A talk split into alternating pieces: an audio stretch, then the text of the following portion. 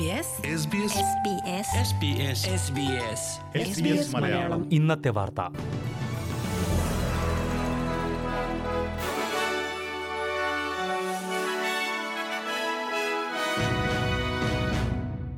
നമസ്കാരം. S B S Malayalam ഇന്നത്തെ വാർത്തയിലേക്ക് സ്വാഗതം. ഇന്ന് രണ്ടായിരത്തി ഇരുപത്തിരണ്ട് മെയ് പത്ത് ചൊവ്വ. വാർത്തകൾ വായിക്കുന്നത് ദിജു ശിവദാസ്. നോർത്തേൺ ടെറിട്ടറി മുഖ്യമന്ത്രി മൈക്കൽ ഗണ്ണർ രാജിവച്ചു.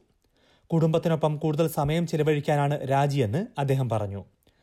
രണ്ടാമത്തെ കുട്ടിയുണ്ടായി ഒരാഴ്ചയ്ക്ക് ശേഷമാണ് അദ്ദേഹം മുഖ്യമന്ത്രി സ്ഥാനത്ത് നിന്ന് രാജി പ്രഖ്യാപിക്കുന്നത്. കുട്ടിയുണ്ടായ ശേഷം തന്റെ ഹൃദയവും ചിന്തകളും ജോലിയിലല്ലെന്നും മറിച്ച് കുടുംബത്തോടൊപ്പമാണെന്നും അദ്ദേഹം പറഞ്ഞു.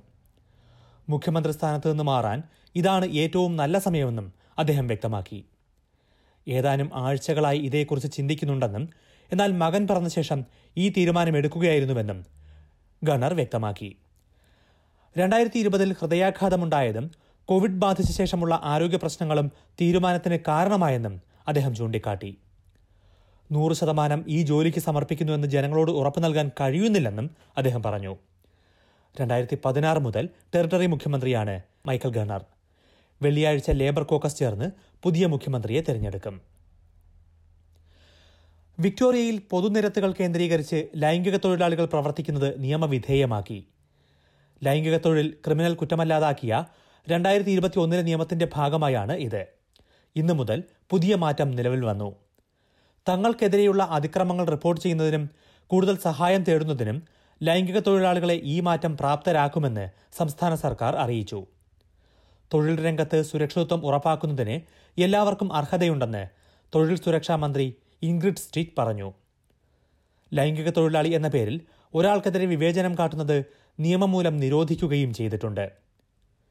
പൊതുനിരത്തുകൾ കേന്ദ്രീകരിച്ച് പ്രവർത്തിക്കുന്നതിന് തടസ്സമില്ലെങ്കിലും സ്കൂളുകൾക്ക് സമീപം ഇത് അനുവദിക്കില്ല. അവധി ദിവസങ്ങളിൽ രാവിലെ ആറു മുതൽ വൈകിട്ട് ഏഴ് വരെ ആരാധനാലയങ്ങൾക്ക് സമീപവും ലൈംഗിക തൊഴിലാളികൾക്ക് പ്രവർത്തിക്കാൻ അനുവാദമുണ്ടാകില്ല.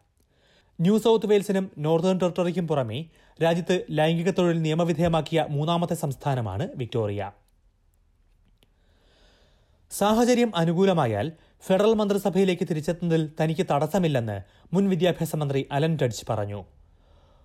ഓഫീസ് ജീവനക്കാരി പീഡന ആരോപണം ഉന്നയിച്ചതിനെ തുടർന്നാണ് ടഡ്ജിനെ മന്ത്രിസ്ഥാനത്ത് നിന്ന് മാറ്റി നിർത്തിയത്. ശാരീരികമായും മാനസികമായും പീഡിപ്പിച്ചു എന്നായിരുന്നു ലിബറൽ പാർട്ടിയിലെ മുൻ ജീവനക്കാരിയായ റെയ്ച്ചൽ മില്ലറുടെ ആരോപണം. ഈ ആരോപണങ്ങളെല്ലാം ടഡ്ജ് നിഷേധിച്ചിരുന്നു. മന്ത്രിസ്ഥാനത്ത് നിന്ന് മാറിയ ശേഷം ഇതാദ്യമായാണ് ടഡ്ജ് മാധ്യമങ്ങളോട് സംസാരിക്കുന്നത്. തെരഞ്ഞെടുപ്പ് പ്രചാരണ രംഗത്തുള്ള ടഡ്ജ് സ്കൈ ന്യൂസിനോടാണ് പ്രതികരിച്ചത്. റൈച്ചൽ മില്ലറിന് ധനമന്ത്രാലയം നഷ്ടപരിഹാരം നൽകി എന്ന റിപ്പോർട്ടുകളുടെ യാഥാർത്ഥ്യം തനിക്ക് അറിയില്ലെന്ന് അദ്ദേഹം പറഞ്ഞു. തന്നോട് അക്കാര്യം ആരും ചോദിച്ചിട്ടില്ലെന്നും ടഡ്ജ് പറഞ്ഞു. ഈ വിഷയം തനിക്കറിയില്ലെന്ന് പ്രധാനമന്ത്രി മുമ്പ് പറഞ്ഞത് വിവാദമായിരുന്നു. കുടുംബ പങ്കാളികളെ അധികാരപൂർവം നിയന്ത്രിച്ചു നിർത്തുന്ന കൊവേഴ്സീവ് കൺട്രോൾ ക്രിമിനൽ കുറ്റമാക്കാൻ ക്വീൻസ്ലാൻഡ് സർക്കാർ നിയമം കൊണ്ടുവരുന്നു. രണ്ടായിരത്തി ഇരുപത്തിമൂന്ന് അവസാനത്തിന് മുമ്പ് ഈ നിയമം കൊണ്ടുവരുമെന്ന് പ്രീമിയർ അനസ്താഷ്യ പലാഷെ പറഞ്ഞു. ഗാർഹിക പീഡനത്തിലെ ഇരകളെ സംരക്ഷിക്കാൻ കൂടുതൽ വ്യവസ്ഥകൾ കൊണ്ടുവരുമെന്നും പീഡനം നടത്തുന്നവർക്ക് കടുത്ത ശിക്ഷ ഉറപ്പുവരുത്തുമെന്നും പലാഷെ പാർലമെന്റിനെ അറിയിച്ചു. ഇതിനായി മുന്നൂറ്റി അറുപത്തി മൂന്ന് മില്യൺ ഡോളറിന്റെ പാക്കേജാണ് പ്രഖ്യാപിച്ചിരിക്കുന്നത്.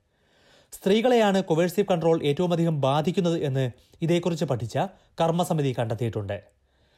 കുടുംബത്തിൽ നിന്നും സുഹൃത്തുക്കളിൽ നിന്നും പങ്കാളിയെ അകറ്റി നിർത്തുക അമിത നിരീക്ഷണം നടത്തുക പണലഭ്യത തടയുക തുടങ്ങിയവയെല്ലാം ഇതിന്റെ പരിധിയിൽ വരും. വെസ്റ്റേൺ ഓസ്ട്രേലിയയിൽ ഇലക്ട്രിക് കാർ ഉടമകളിൽ നിന്ന് സർക്കാർ പുതിയ നികുതി ഈടാക്കും. റോഡ് യൂസർ ചാർജ് എന്ന പേരിലായിരിക്കും രണ്ടായിരത്തി ഇരുപത്തിയേഴ് മുതൽ ഈ നികുതി ഈടാക്കുക. റോഡുകൾ നവീകരിക്കാനും നന്നാക്കാനുമാണ് ഈ തുക വിനിയോഗിക്കുക എന്ന് പ്രീമിയർ മാർഗ് മഗവൻ അറിയിച്ചു. ഇലക്ട്രിക് കാർ ഉപയോഗിക്കുന്നവർ ഇന്ധന നികുതി നൽകാത്ത സാഹചര്യത്തിലാണ് ഈ പുതിയ നികുതി കൊണ്ടുവരുന്നത്.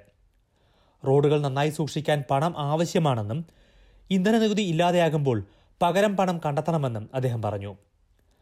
അതേസമയം ഇലക്ട്രിക് കാറുകൾക്ക് പുതിയ റിബേറ്റും പ്രഖ്യാപിച്ചിട്ടുണ്ട്. എഴുപതിനായിരം ഡോളറിൽ താഴെ വിലയുള്ള കാറുകൾക്ക് മൂവായിരത്തി അഞ്ഞൂറ് ഡോളറാണ് റിബേറ്റ്. പ്രധാന നഗരങ്ങളിലെ നാളത്തെ കാലാവസ്ഥ കൂടി നോക്കാം. സിഡ്നിയിൽ നേരിയ മഴയ്ക്കു സാധ്യത. പ്രതീക്ഷിക്കുന്ന കൂടിയ താപനില ഇരുപത്തിമൂന്ന് ഡിഗ്രി സെൽഷ്യസ്. മെൽബണിൽ അന്തരീക്ഷം മേഘാവൃതമായി മാറും. ഇരുപത് ഡിഗ്രി. ബ്രിസ്ബനിൽ മഴയ്ക്കു സാധ്യത ഇരുപത്തിരണ്ട് ഡിഗ്രി. പെർത്തിൽ മഴയ്ക്കു സാധ്യത ഇരുപത്തിരണ്ട് ഡിഗ്രി. അഡലേഡിൽ അന്തരീക്ഷം ഭാഗികമായി മേഘാവൃതം ഇരുപത്തിയൊന്ന് ഡിഗ്രി. ഹോബാട്ടിൽ ഭാഗികമായി മേഘാവൃതം പതിനേഴ് ഡിഗ്രി. കാൻബറയിൽ ഒറ്റപ്പെട്ട മഴ പതിനേഴ് ഡിഗ്രി. ഡാർവിനിൽ അന്തരീക്ഷം ഭാഗികമായി മേഘാവൃതമായിരിക്കും. പ്രതീക്ഷിക്കുന്ന കൂടിയ താപനില മുപ്പത്തിമൂന്ന് degree Celsius.